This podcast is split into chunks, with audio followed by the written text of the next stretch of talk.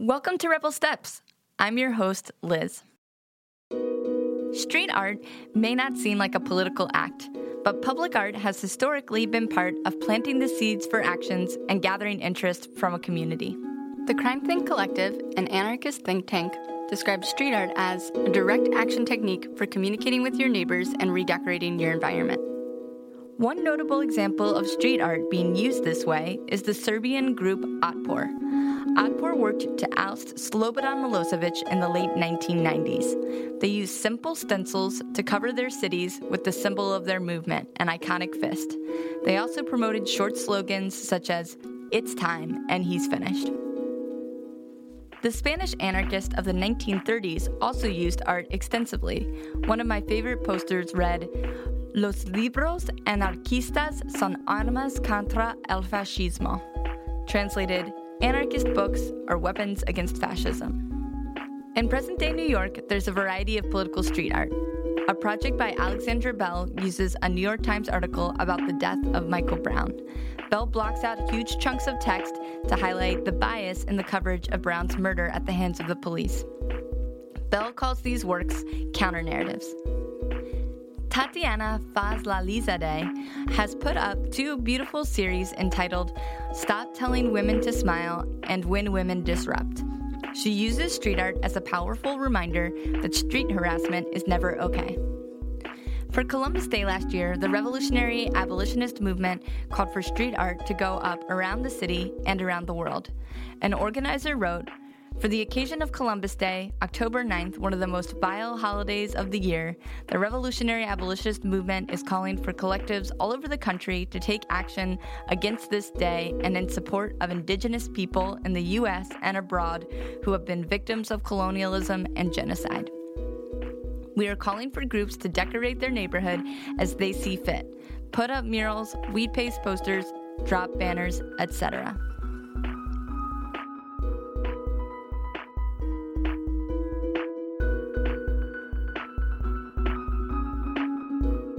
Now it's your turn to take to the street armed with some creative media and messages. As you prepare for your own art adventure, think about some of the causes you're passionate about. Look for slogans or images associated with organizations you support. Anything that goes on a protest sign is fair game. Once you have your message, here are two options for spreading the word. The first method is a sticker campaign. All you need are some cool stickers, either from a website or organization or that you've printed yourself, and a little bit of courage. Go out in the world and put your political message on stop signs, bus stops, telephone poles, and anything else that feels right. The second option is wheat pasting. It's a little more involved, but it's also a little more fun. Hello, my name is Electra KB. I'm Jack Hogan. We'll be hearing from Jack and Electra later this episode about their art. I chatted with them about their wheat pasting experiences. I've done pasting when I was a teenager living in Bogota. It was mostly animal rights oriented. I think uh, wheat pasting it can be a very romantic activity. I mean, I used to go wheat pasting with people that I liked. We walked the streets of Bogota promoting punk shows or wheat pasting announcements for demos or stuff about like fundraisers. My favorite thing about wheat pasting is the social aspect, I guess, like rolling around a neighborhood with friends on bikes. And it's really good for delivering clear information, like, for example, um, your rights with ICE. To get started, you'll need some art, water, flour, a spray bottle, and a paintbrush or roller. To make your glue, use two parts flour and three parts water. First, bring the water to a boil. Next, add the flour and continue stirring until it's glue like and smooth. Folks have different recipes. Some call for a little more water, some call for a tiny bit of sugar for extra stickiness. Feel free to experiment. You don't want to keep your glue too long, so use it the day you make it or within the next couple days. Store it in the refrigerator until use. Now it's time to hit the street. Bring a buddy or two to serve as lookouts and grab your art and glue and paintbrush. Find a nice flat wall. Put some glue on there. You can either paint it or use a bottle to squirt it. The poster goes on top, sticking to the glue, then seal it off with another layer of glue. And voila, you've installed some street art.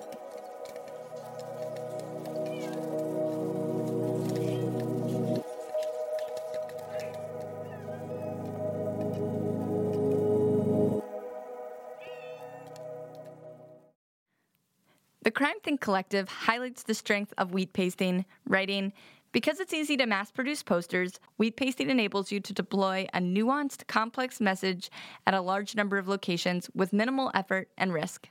Repetition makes your message familiar to everyone and increases the chances that others will think it over. So now that you've put up one poster, it's time to keep going. Major warning laws and penalties for street art vary widely. Unless it's your own house that you're wheat pasting, be careful out there. Take a look out, buddy.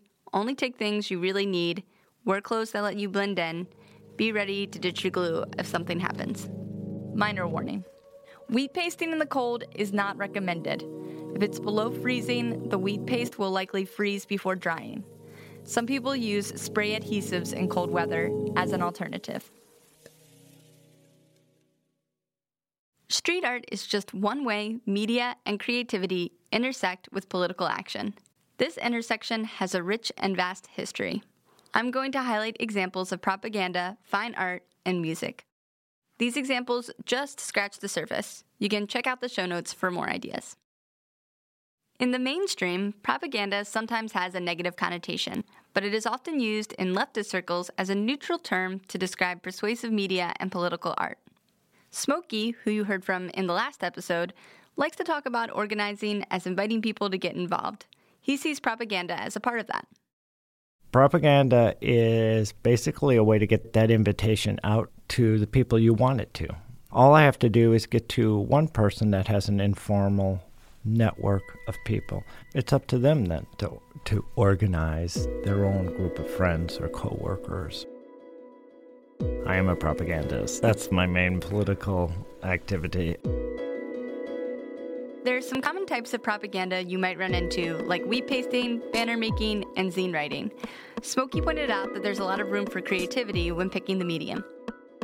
I believe we need a much broader view. Again, for, for example, right now I'm, I'm focusing on games. Uh, I was a writer, I've written a number of books, I've published political magazines. I was one of the editors of the New York City Rat, um, which was a fairly long lived uh, anarchist paper here in New York. And all those were mistakes for the most part. The medium itself is wrong. We, we still go to protests and hand people flyers. Uh, it, we, we're, we're kind of like 19th century. We also have to develop different mediums and, and understand how those mediums actually work and whether we want to use them and how we want to use them or subvert them. And, you know, so I think like, you know, games, video games, things like that are very interesting.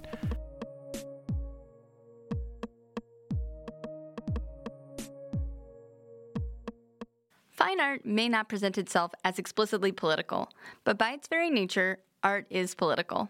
It has a place in politics as both a forum for expression as well as a space for challenging the cultural status quo. I'm Jack Hogan. I'm an Irish artist and lapsed architect. Jack's art and activism often intersect. In terms of subject matter, my, my work largely deals with toxic masculinity and its processes of indoctrination. And I'm involved with two groups, Mask Off and the Feminist Forum for Discussions of Masculinities, that also focus on this issue, not specifically in terms of indoctrination, but more broadly. And they definitely feed into each other through shared research and directly making banners. It sort of leads into my own practice then and, and is something that I wouldn't have thought about without the more activist side. So they definitely strengthen each other. Hello, my name is Electra KB. I'm a multidisciplinary artist. I am based in Brooklyn and I'm from Colombia originally. Electra also makes art informed by her political awareness, but she doesn't call herself an activist. I don't like the word activist.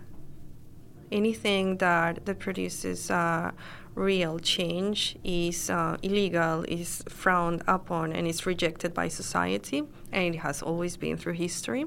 So I prefer the word illegalist.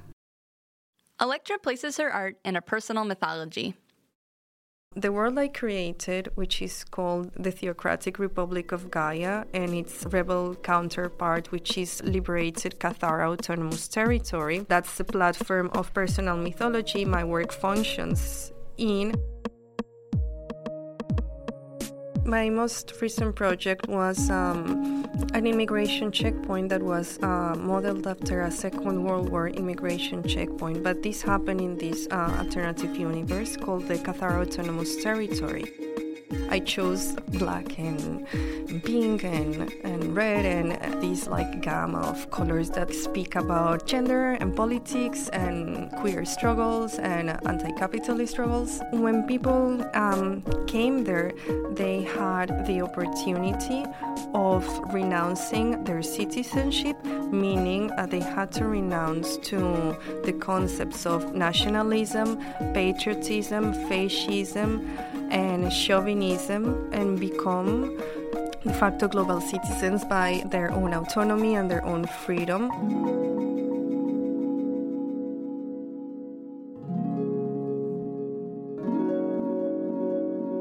What they received was genderless, stateless passports because they were renouncing not only geographical borders but also gender borders apart from being a real functional passport, it was a performance. I would transform into a stateless official of the Cathar Autonomous Territory. I would perform by reading a contract that people had to sign. This was to make sure that people were really understanding what's happening with borders and how destructive they are. I wanted to make them think how can they help in society to create the way of thinking borderless and genderless. It was a way to do a participatory work that makes people think it you know raises awareness about certain issues but it's also playful. It's a way of making this serious thing art not something didactic not a workshop. So for me it's an artwork that brings all of this together both of them are very careful when talking about art and politics. So I think your art practice has to be whatever you can't stop doing. And I think there should be space for everything, especially since there's so many artists in New York in particular. I mean, for me, I don't think people generally like to be shouted at, so I try to to show do the show rather than tell approach and not underestimate the viewer's intelligence, sort of treat them with respect. And I also think it's powerful when people are really specific and speaking from personal experience in detail rather than in a very general way. I don't like to use the word political art. I think art can't be political. The subject matter can be political, but art itself can't. I think you can do socially engaged work. It makes me very skeptical when I hear the word political art because that is not the function of art. With that said, there is in that spectrum the good and the bad. There's a lot of opportunism in quote unquote political art. There is artists that might take advantage of of certain contemporary historical junctions to perhaps advance their career within the system and maybe uh, they are not part of the politics they are maybe portraying in their subject matters. There is another side of it that are, are artists that are honest. Much like the title organizer, the term artist sometimes feels like a specialized term, but Jack disagrees. I purposefully went to a free art school. I was keen to go to a free art school because art schools have become this huge business. So I am like very interested in artists that choose not to engage with that or maybe go less informal education routes while a lot of conversations happen in art school that are very helpful it's maybe good to realize that you're not learning anything in any specific way so it, i think it's worth remembering that you can easily achieve that um, in other ways and maybe to try as hard as it may seem to not be intimidated by that it's also worth seeing what's come before, which is sort of easily accessed through art school, but can be done independently or with friends so that you're not trying to like reinvent the wheel so that you sort of know what people have done, which has really been a lot of my effort since leaving architecture, just like reading up on what happened previously and what people have tried. A lot of art is happening online now. It's easier than ever to make your own art and share it quickly. Here's our producer, Amy, who makes internet art. I noticed that when you searched for GIFs on all these social platforms that were around political ideas, um, or even things like feminism, a lot of them didn't come up with things that I wanted to share or that like were my view, or just nothing came up at all. So I started making political GIFs and I started making them and tagging them all with like feminism and anarchism and, and all these or like resist and the resistance um, and things like that. So then when you searched for for political GIFs, you found these these ideas that were that um, I wanted to spread and that started to just be like very effective. So there's now when you search for feminism on on a lot of these GIF platforms, you'll find anarchist GIFs, uh, which I think is really cool. And so then once I started doing this, I really wanted to share this idea and this skill with other people. So I put together a GIF workshop um, where I taught people how to make their own animated GIFs.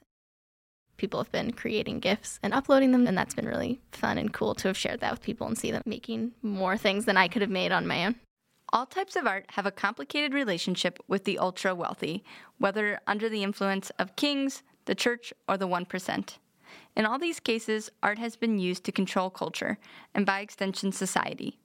Currently, fine art is being used as a way to store wealth, becoming almost purely a commodity the art market is so easily manipulated. Art is at a certain level now equal to money. I mean, people just use it straight up as currency. So taking cash out of precarious economies and putting it into certain art is just a way of keeping money safe. And then if you have enough people who can afford the same work, you can easily artificially rise the value of the work. So there's a lot of art advisors that are advising a lot of different rich people who can tell them all to buy the same artist, and then that artist will become much more valuable at auction.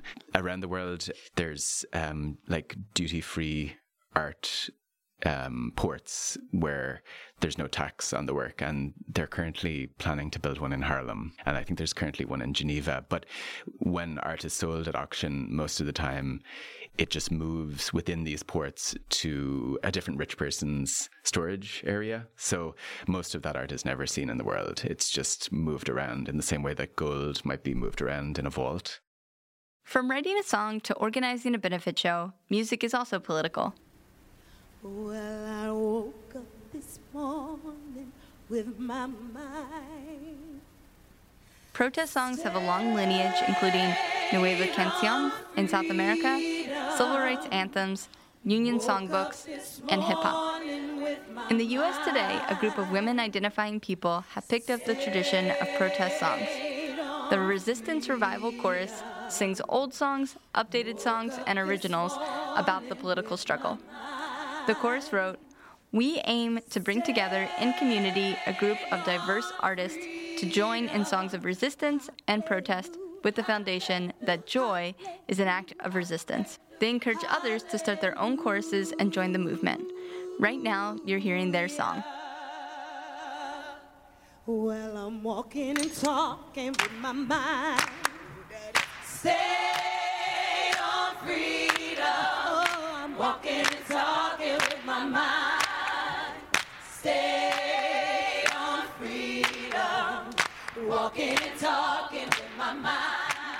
Whatever project you choose, from stickering your local stop sign to putting on a benefit show, you're contributing to creating the culture you want to see. Here's Smokey again. Politics is downstream from culture. It is perfectly fine to create stuff that you like and that is political. For recipes, methods, legal issues, and more ideas, check out the links on our website, rebelsteps.com. You can find out more about Jack at jackhogan.ie and Electra at electrakb.com. I'm your host, Liz. You've been listening to Rebel Steps. Believe in yourself, trust one another, and get organized.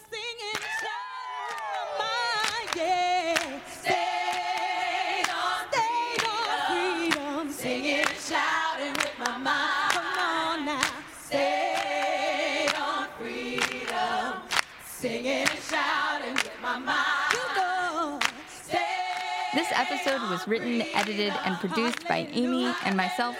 Music for this episode was kindly gifted to us by Morgan Foose and the Resistance Revival Chorus, and also includes a few songs that I created. Special thanks to our interviewees, Smokey, Jack, and Electra, and their organizations.